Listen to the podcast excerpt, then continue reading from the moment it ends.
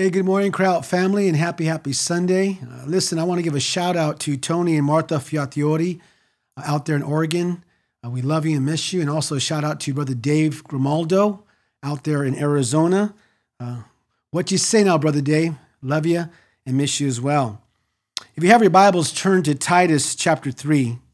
Titus chapter 3, verses 1 and 2 is today's text. Again, Titus chapter 3, verses 1 and 2. We're now in part 6 of our series, Doctrine and Devotion. Again, Titus 3, verses 1 and 2. Now, before we dive into the text, I, I want to do a quick review from last week's text, chapter 2, verses 11 through 15.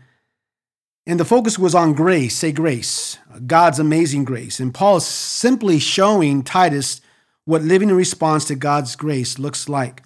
And I gave you five points. And point number one was the access through grace. Remember that? The access through grace. Look at verse 11. For the grace of God that brings salvation has appeared to all men. So God's grace brings salvation. We don't go out and get salvation, it comes to us. And we have the opportunity to receive it. It's available to all, but must be received in order to be activated in one's life. And point number two was the ability of grace, the ability of grace. And His grace not only saves us, but it also continues working in us. And it not only redeems us, but it also reforms us, not only saves us, but also sanctifies us. His grace never, listen, His grace is never, is never passive or neutral. It continues to have an impact and also an influence in and upon our lives. Look at verse 12. It says that grace teaches us, or in other words, trains us what to say no to. Verse 12 says, say no to what? Ungodliness and worldly passions. And it, it not only teaches us what to say no to, but it also teaches us uh, what to do. What to do. Let's read the remainder of verse 12 and to live self controlled, upright, and godly lives in this present age. And then point number three was the anticipation in grace. Remember that? The anticipation in grace. Remember, the grace in, in the gospel, what it does, it refocuses our sight. And we shouldn't just live for him, but we should also look for him. And look at verse 13. While we wait, say wait, while, while we wait, that conveys the idea of persistent expectation. While we wait uh, for the blessed hope, for our blessed hope, the appearing of the glory of our great God and Savior, Jesus Christ. Now remember, if the grace of God is truly working in our hearts, there'll be an awareness of and a longing for the return of Jesus. There'll be uh, some evidence, say evidence, uh, of life preparation uh, for the return of Jesus. And this that's that's our blessed hope. He, he's he's our blessed hope. It's not heaven, even though heaven will be great. Our blessed hope is seeing Jesus face to face, where we will have a greater knowledge, connection, and communion with Him than ever before. Isn't that awesome? Someone say amen. Oh, and don't forget what the text says the appearing of the glory of our great God and Savior, Jesus Christ. So that says that Jesus, right? It's very clear Jesus is God. And then point number four was the author, the author of grace. And that's in verse 14. It says, who gave himself for us to redeem us. Did you get that? Who gave himself, himself, for us to redeem us from all wickedness. This means to set to, to, to set free by payment of ransom. He, in other words, he, he paid the price. He was a perfect sacrifice. He gave himself. Then it says, a people that are his very own. We are Jesus. If we're saved, we are Jesus' portion, the lot of his inheritance, the jewels of his crown, his fullness, his peculiar people. Then it says, eager to do what is good. Did you get that? Eager to do what is good. Listen, as believers, we are to be actively and also aggressively pursuing the good works that God would have us to do. And then the fifth point was the appeal, the appeal to grace. And that's in verse 15. Look at verse 15a. These then are the things you should teach. And then Paul tells Timothy, encourage and rebuke with all authority. Uh, these things you should teach refers to, to, to doctrinal truths, to, to sound doctrine that Paul had just set forth. Now, Paul is telling Titus to preach the word of God publicly, to, to speak the truth of God's word, to exhort and rebuke with all authority. Now, look at verse 15 13b.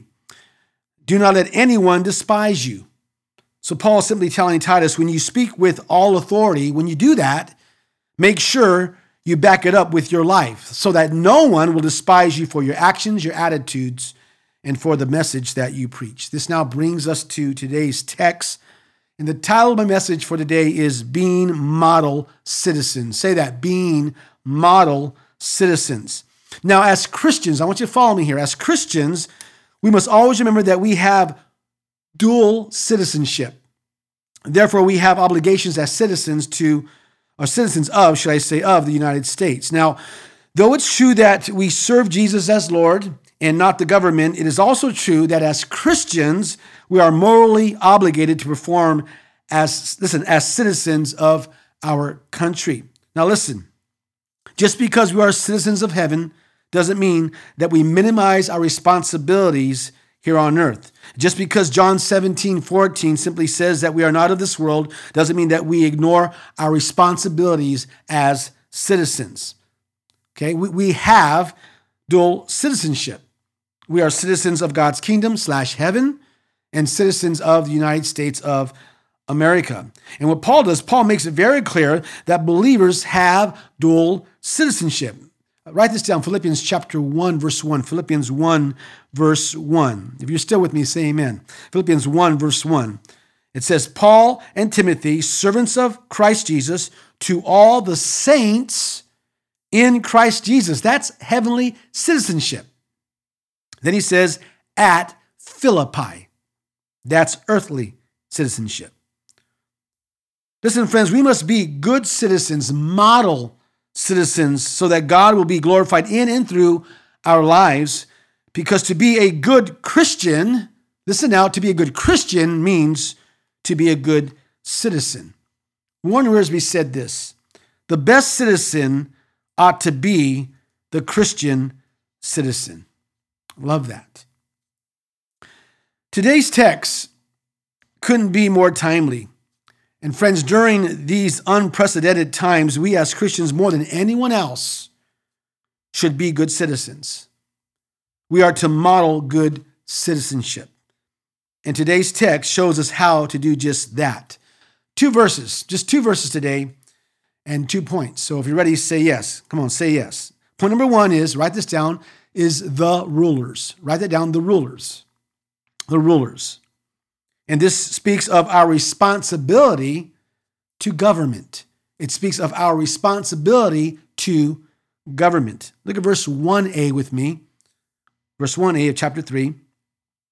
And Paul says, Remind the people, and I want to stop there. Remind the people.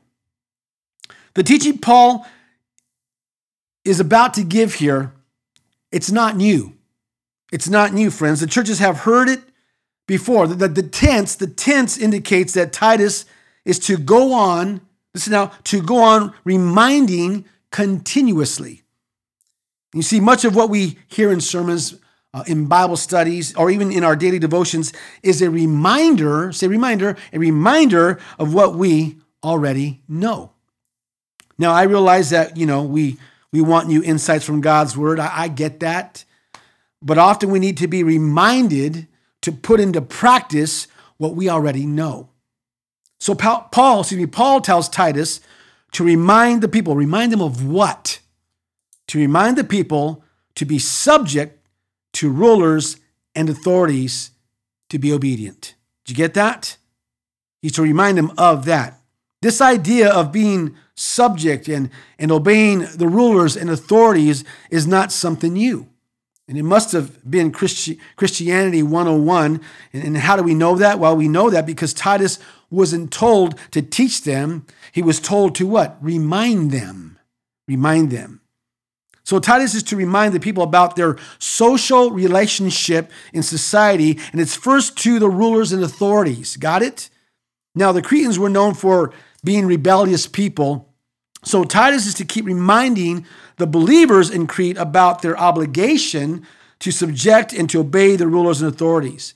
And he was to bring this uh, to the center, the center of their thinking about themselves as citizens.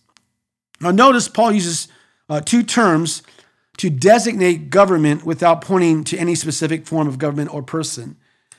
He says two rulers. Say that, two rulers. So this it refers, or rulers would, would apply, should I say, would apply to the Roman emperors, but by further application, refers to uh, the supreme civil powers in any form of government.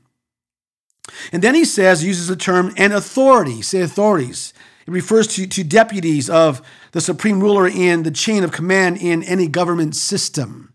Uh, for us, these two designations uh, would refer to everything from the president down to the city government slash also local police.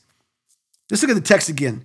To be subject to rulers and authorities. That word subject or submissive or submission is the Greek word hupotasso. Say that, hupotasso. It means to, to, to get under, to arrange yourself under someone. It's, it's rank underneath. It's, it's a military term describing the lining up of soldiers under the commanding officer. So the idea here uh, of submission is more to the position than to the person. Got it? More to the position than to the person. Now, the three institutions uh, that have been ordained by God in this world are, first of all, the family. These are three institutions that are ordained by God in this world. The first one is the family. Say that. Just write down the family. The family is a, a community of related people who care for one another. There's, there's commitment, there, there's love, and, and there's fellowship, and there's sharing, there's security and stability, uh, there, there's labor, trust, provision, submission. You got that? Submission and authority. There's a set order of authority in the family. And you'll find that in 1 Corinthians chapter 11, verse 3. Again, 1 Corinthians 11, verse 3, and also in Ephesians chapter 5, verse 23. Ephesians 5, 23. Now I want you to follow me here. God has designated, got to get this, has designated the husband as the head of the family. The wife is to submit to her husband, and the children in turn are to submit to the parents. That's where we get the word hupotasso, submission. Now, listen, when this set order of authority is followed, it makes for a blessed, happy, unified home. When it's neglected or ignored, things get out of place, out of order, causing confusion, discord, and turmoil in the family. So, the first institution that God ordained in this world is the family. The second one is the church. The church, write that down, the church. Uh, the church is a community of believers in the Lord Jesus Christ, friends. The head of the church, and we know this, right? The head of the church is who? It's Jesus. It's Jesus Christ. And you find that in Colossians 1.18. Again, Colossians 1.18. Also, 1 Corinthians 11.3. I just referred to that earlier. Ephesians 5.23. Ephesians 5.23. And Ephesians chapter 4, verse 15. Ephesians 4, 15. The whole church is to submit to his leadership. Now, follow me here. Under Christ, for the pastors and elders, and then the deacons and other members of the congregation. Now, listen. When God's order is maintained in the church, there's blessing, there's harmony and unity. But when that order, okay, is violated, there'll be division and hurt. The third institution ordained by God in this world is the government, the family, the church, the government. The government is a community of people who are brought together under central leadership. They, speaking of the government, okay, are to have as their interest the mutual good of all other citizens. You'd hope so, right? The submission, now listen, the submission of the citizens to the authorities of the government will produce a peaceful society. If you got it, say got it. So, as Christians, submission is to be our, our regular response to the government.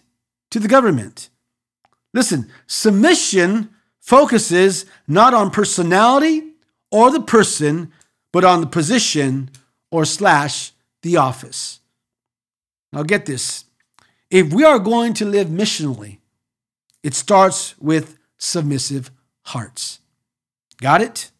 Now, the Roman Empire was ruled by Nero, and it wasn't Nero himself. He wasn't. He was not a, a nice guy. He, he was a ruthless, evil ruler, And this pagan government was antagonistic toward Christianity, and yet Christians were instructed to submit.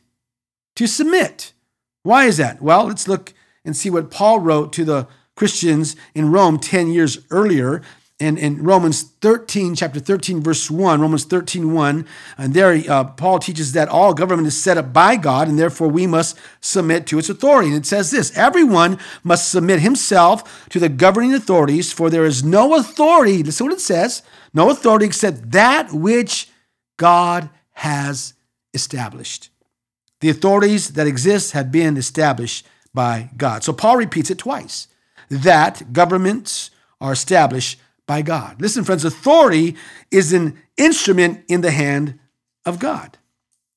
Now, around the same time that Paul wrote Titus, Peter writes to the Christian and says in 1 Peter 2:13, 1 Peter 2:13, he says this, "Submit yourselves for the Lord's sake." For whose sake? For the Lord's sake to every human authority. Did you get that?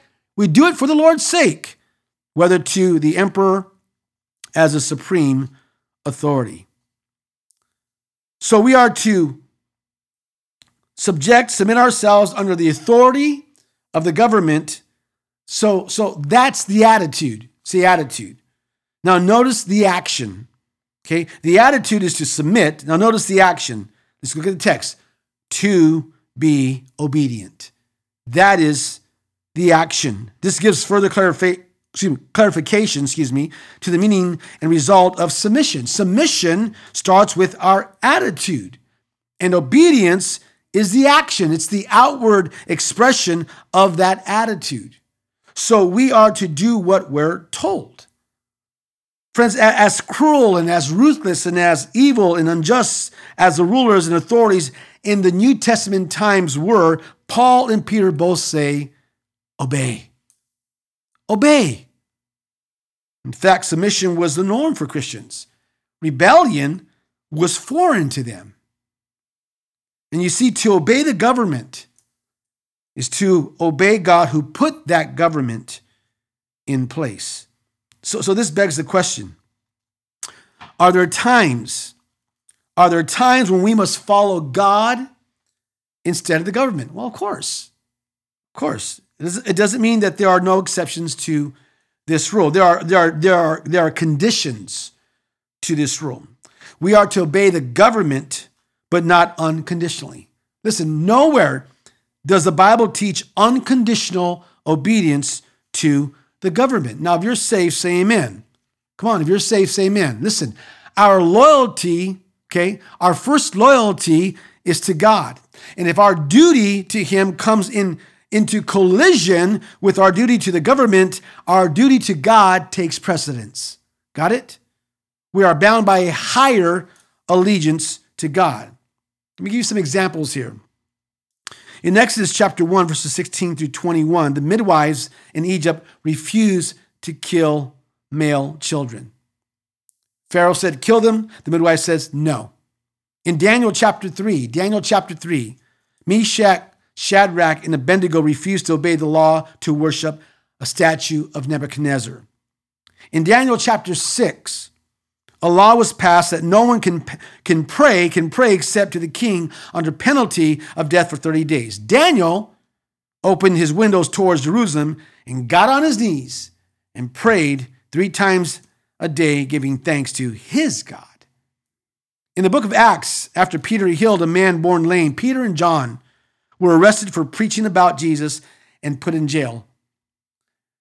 And so the, the religious authorities, the religious authorities, it's interesting there because this is a little different, but the religious authorities, not the government authorities, the religious authorities determined to stop them from teaching about Jesus. However, Peter said in Acts 4 19 through 20, whether it is right in the sight of God to give heed to you rather than to God, you be the judge, for we cannot stop speaking about what we have seen and heard. And so later, the religious authorities, again, the religious authorities, brought Peter and John before the Sanhedrin to be questioned by the high priest. In Acts 5 28 29, it says this We gave you strict orders not to teach in this name, he said, yet you have filled Jerusalem with your teaching and are determined to make us guilty of this man's blood. And Peter responded, We must obey God rather than men. Now, it was the religious authorities who didn't like what they're doing, not necessarily the government authorities. So this is a little bit different. Now, government has some authority over some things. God has all authority over all things. Now, now, now remember, Romans 13 1 makes it very clear that it's God who gives government authority. And in verse 4 of Romans chapter 13, it says the government is God's servant. Did you get that? God's servant. So there's a lesson here. And what's the lesson?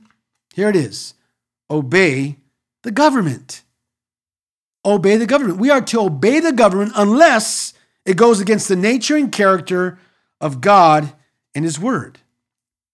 Now, with that being said, let, us talk about our current situation with COVID 19 and suspending of religious gatherings.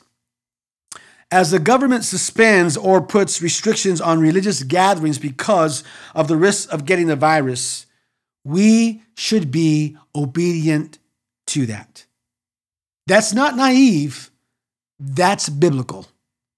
That's biblical. Now I know that some of you are thinking, what about Hebrews 10:25 where it says to not forsake the assembly, to not forsake the fellowship as some are in the habit of doing? What that verse is saying, friends, is that not meeting had become a habit.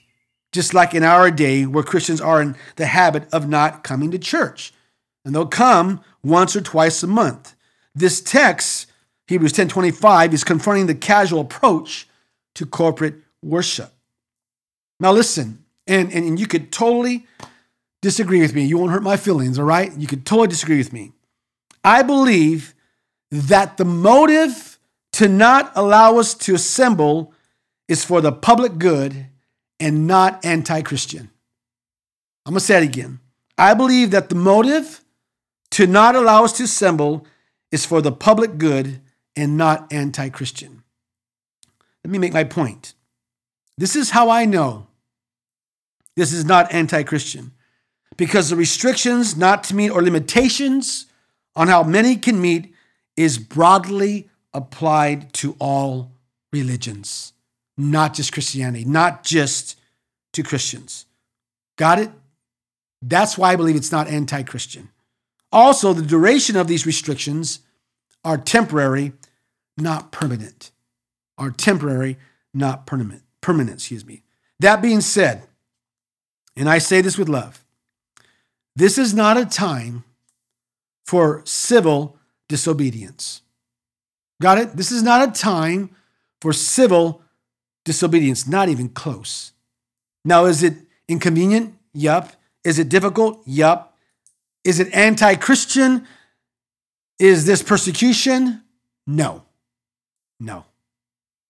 Now, if the government, government, excuse me, makes this permanent or tries to censor us, that's a different thing. And if that's the case, then we need to respond accordingly. But for now, for right now, we need to obey the government. We need to obey the government. That's what God's word says. So, point number one is the rulers. Point number two is the rest. Say that, the rest. Point number two is the rest. If you're still with me, say Amen. The rest. And notice what Paul does. Paul goes from our relationship to the government and now turns our relationship to everybody in the community. It's about loving our neighbor. Look at verse 1b to be ready to do whatever is good. To be ready to do whatever is good. Listen, it's not enough for Christians to just be law abiding, but we are to be public spirited as well. Now, remember the theme? The theme of doing good is a major theme throughout the book of Titus, right? Let's go back to the text. To be ready to do whatever is good. Say ready. Come on, say ready. Ready. Okay? Say ready. This is not, listen now, this is not reluctance. Uh, this in, in, in, in the context means that we that, that we are prepared and willing to participate in activities or deeds that comes to our attention, activities or deeds that promote the welfare of the community. Listen, friends, as Christians, we have an obligation to do good things in and for our community. Ready and immediately to do good. I want you to follow me here. It's a kind of attitude that does more than complain about how bad the schools are, but that goes out and actually does something proactive to help solve the problems. It's a kind of attitude that doesn't wait to be asked, asked to beautify a portion of the community, but that it goes out and actively takes care of the problem before being invited to do so. It's a community oriented attitude, a very Christian attitude to have. Now, just think, just think of how much more a, a, ready and open heart to the gospel our community will have if we give proof of an active love for the community. Now, if you're saved, say amen. We should take the lead as Christians. We should take the lead to do good works as a witness of love to our community. It's about loving our neighbor. And Paul continues that thought in verse 2. Follow me now, verse 2. To slander no one. To slander no one. To slander, the word slander in the Greek is blasphemio. It means to blaspheme. Slander, obviously, revile, defame, malign, to injure the reputation of by slanderous remarks. So we are not to malign, not to slander or speak injuriously or fight against others. First uh, Corinthians 4:12 says this. First Corinthians 4:12 says this. When we are cursed, we bless. Did you get that? When we are cursed, we bless. When we are persecuted, we endure it. Now, if you're saved, say amen. Come on, say amen. Let's not use this COVID 19 crisis and politicize it. Okay? And politicize it. Let's not be offensive nor, nor argumentative in speech or behavior. Then he says to be peaceable, to be peaceable. We are to be peaceable, not confrontational. Do you get that? Okay, to remain at peace and, and live in harmony with everyone. As Christians, friends, this is now we should never be known for attacking people or having a reputation for verbal or physical assault. Got it? We are to be peaceable. And then he says, and considerate. Say that, considerate. The word considerate or consideration is a word that is often translated gentleness or, meekness. Uh, it's one of the manifestations of the fruit of the Spirit found in Galatians 5:23. Galatians 5:23. It doesn't mean weakness, rather it means strength under control. The idea here is not pursuing people to is not pushing people around, okay? Not angry, not unjust or harsh, and not self-promoting. It's, it's considering how we talk and how we act and, and how that impacts the people around us. It's the golden rule. That's found in Matthew 7 12. Matthew 7 12. So in everything, do to others what you would have them do to you. And then, then Paul says, and to show true humility toward all men. All men. In other words, we are to treat others with dignity and grace, humbly showing respect for the personhood of others. Respect, in fact, for all, not just some, but for all, for believers and non believers, for those who you agree with, those who you don't agree with, for all. So there's a lesson. Here's, here's the lesson is love your neighbor. Love your neighbor. Love them. Serve them. Love them whether you agree with them or not. Love them whether they're serving God or not. Love your neighbor.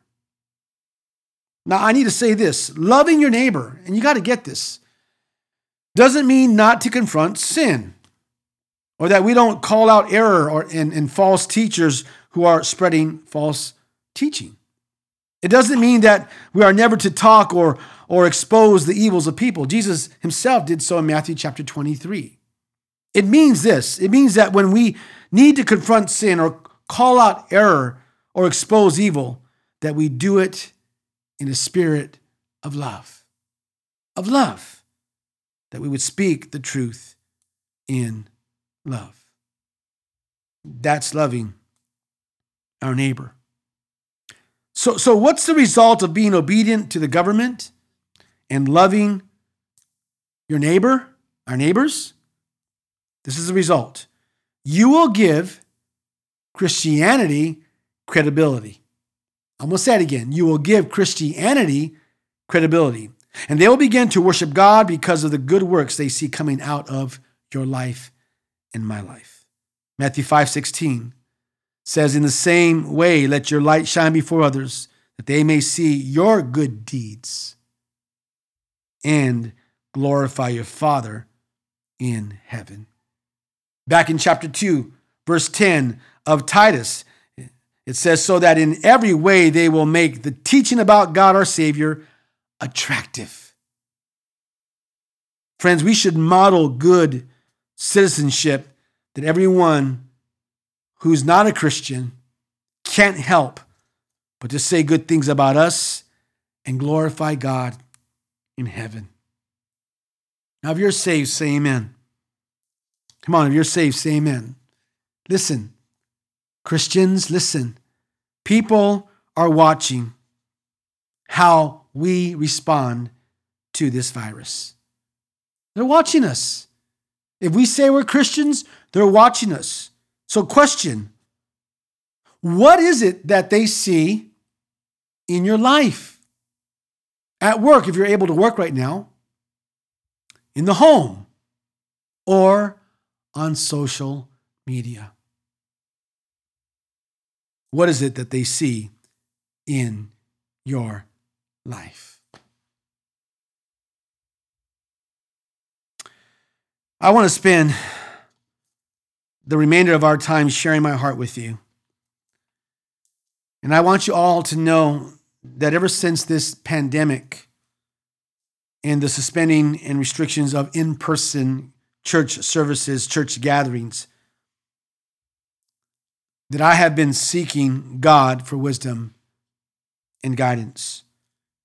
And as your pastor, I am very, very careful not to react and not to make decisions based on my feelings or my emotions. There are four questions that I ask myself to make sure that I'm putting things into perspective regarding this crisis. And I want to pose those questions to you as well, to all of us. And, and, and question number one is this Are we using wisdom? Are you and I, are we as a church, as believers, are we using wisdom? I hear a lot of Christians talking about faith. You got to have faith. I get that. But I don't hear a whole lot of Christians talking and speaking about wisdom. Are we using wisdom? Question number two Are we valuing others above ourselves? Are we valuing others above ourselves? Could I could I potentially spread this virus to someone else?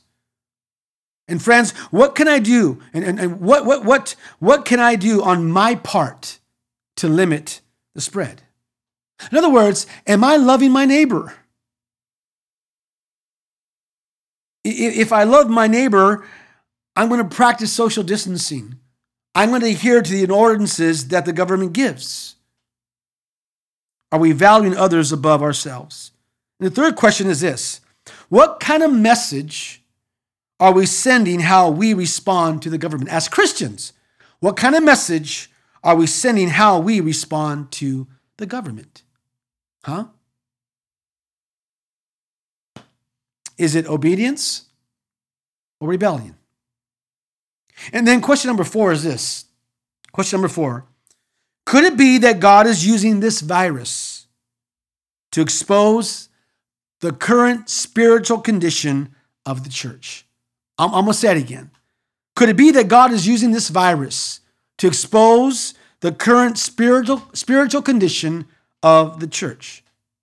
Listen, friends, are we as a church more focused on our religious freedoms rather than our relationship with the Redeemer, Jesus Christ? Are we more focused focus on going to church rather than being the church? You see, as Christians, the first thing that we think about or that we thought about when this pandemic hit was that God is allowing this pandemic to open the eyes of non believers, to awaken them. And that could be true. And I believe that's true. But I also believe that God allowed this pandemic to awaken the Christians. The Christians. Listen, we, we are in an unprecedented time in our history, and we have no idea, no idea how long this will last, but that's okay. And I say it's okay because as Christians, we believe that God is sovereign, right? God is sovereign. You see, God determines all that happens. He has ordained, say, ordained everything that comes to pass, and that by His sovereignty and His providence, He governs down to every aspect of life, even to every epidemic and pandemic. And I want you to get this. Nothing, and I mean nothing, takes God by surprise, including the coronavirus. And while this virus has spread throughout the world, it is not outside of God's control. Can someone please say amen? So, questions here. Why haven't we met? Why? Because it's not safe. The question is, when will we meet? When it's safe. Can you say that? When it's safe. And by the way, just this past week, the tier was moved to purple. Not a good thing, to purple. Listen, I deeply miss every one of you. I do. I miss seeing you. I miss hugging you, speaking with you in person. I miss that. I miss preaching in front of you. You think I like preaching in front of a video camera? But this is something that I have to do right now. But I miss all of you deeply. But safety is my priority. You see, it's my responsibility not only to, to, to feed you spiritually, but also to protect you physically. That's what a shepherd does. He takes care of his flock. And that's what I'm doing your safety right now is the utmost importance. Now, there are things that we can do as we continue to obey those God has placed over us, speaking of the government, and until it's safe to reopen. And I want to give you four things that we can do, and they all start with P's. Number one is this is be prayerful. Be prayerful. Pray for our government leaders. Pray for them, friends, for our national, state, county, city leaders. 1 Timothy chapter 2 verses 1 and 2 says to do that. And whether you agree with them or not, whether you like them or not, we are called to pray for them as believers.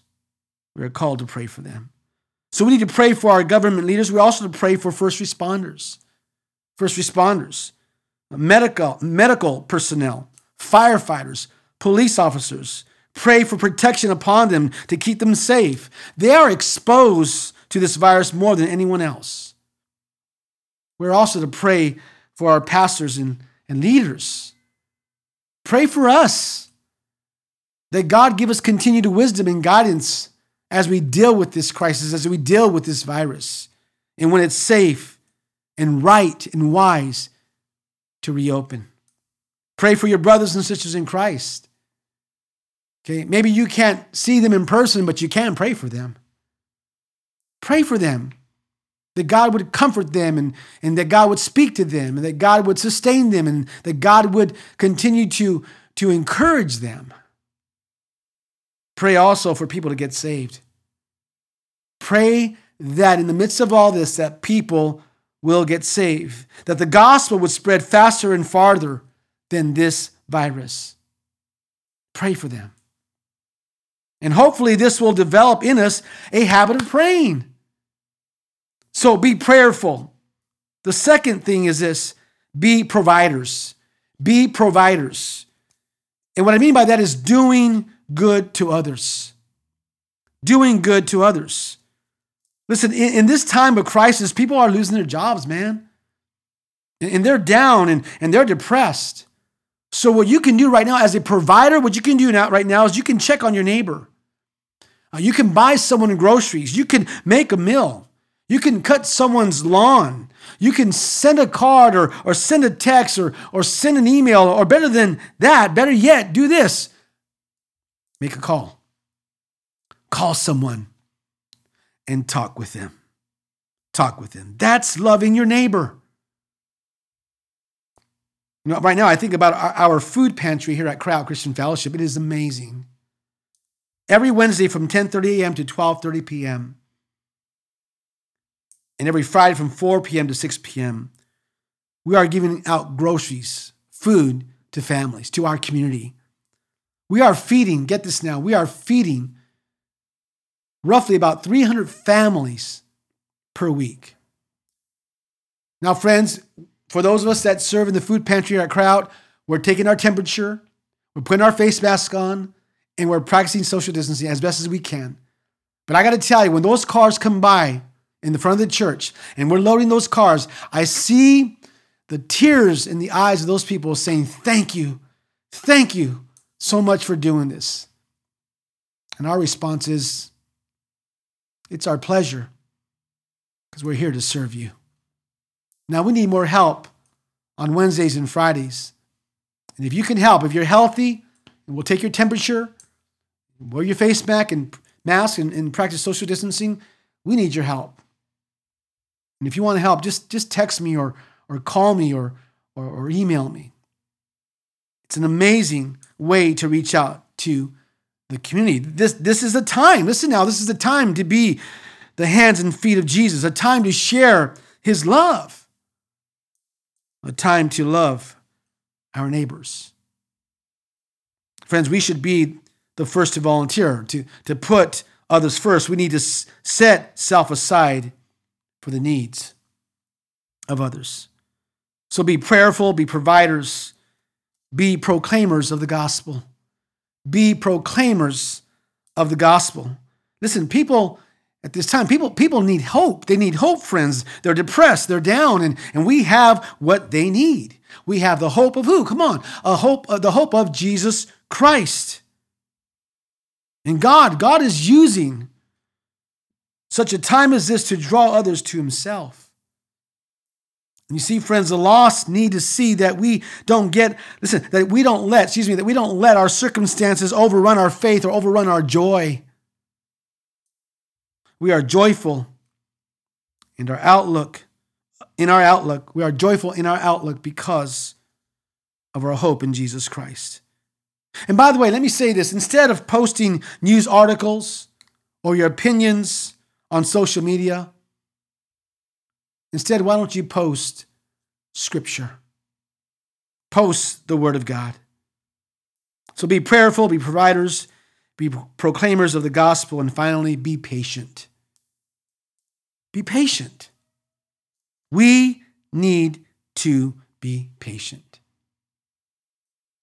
In our leadership Zoom meeting, as we were talking about what are the next steps to take and is it safe to reopen? Pastor Joey said, We need to be patient. And he's absolutely right. We need to be patient. We don't like to wait, and it's a struggle. Okay, but we need to be patient. In fact, waiting is not passive, but active. And so as you're waiting, okay, you can grow in your personal walk with God. You can draw closer to Him. You can get grounded in His Word, okay? You can have family devotions. You can watch the online messages and connect with our online Bible studies with Pastor Joey, Dan, Gil, Diane, and Chris. And allow Him and His Word to mold you and to shape you during this time. Listen, I know that we're not meeting right now. I get that. But guess what, friends? We have the written word of God at our disposal. The written word of God right in front of us. The grass withers and the flowers fade, but only the word of God will last forever. Spend time in his word. So be prayerful, be providers, be proclaimers of the gospel, and be patient. Please be patient. This will come to pass. Till then, be patient. As I come to close and wrap this up, I want you to know that this virus is not in control. Got it? This virus is not in control. God is. Say that. God is. And He's at work in our world, in our country, in our state, in our county, in our city, in our community, in our church. He's at work in my life, in your life as well. Can I get an amen? Let's pray. Heavenly Father, might we embrace the truths that we have heard today in your word. Might we be model citizens. Might we live in a way that demonstrates the effect of the gospel. And so, Lord, give us wisdom and sustain us with your grace as we go through this crisis. You are God. You are God. And because you are God, you're in complete control. I pray this in Jesus' name. Amen. Someone say amen. Now, if you've never invited Jesus Christ to come into your life and you want to do that today, all you got all you got to do is call upon him to save you and he will save you. You see Acts 2:21 says and everyone who calls on the name of the Lord will be, not might, will be saved. Romans 10 9 says, If you confess with your mouth Jesus is Lord and believe in your heart that God raised him from the dead, you will be saved. So if that's you, if you want to invite him into your life to be your personal Lord and Savior and to follow him, bow your heads and close your eyes and repeat this prayer after me. Dear Jesus, I admit that I'm a sinner and I need you to come into my life to save me, to cleanse me, and to change me. I confess with my mouth that you are Lord, and I believe within my heart that God raised you from the dead. I receive you this day. I am saved, sealed, sanctified, justified, purchased by the blood of Jesus Christ. I am born again. Thank you, Jesus, for receiving me. And I will serve you from this day forth until you call me home. In Jesus' name I pray. Amen. Now, if you prayed that prayer, we would love to hear from you. And fact, you can email us at contact at cryyout.org. That's contact at cryyout.org. We love to hear from you. So, listen, friends, love you, miss you. Uh, have a wonderful Sunday, and I will see you next week.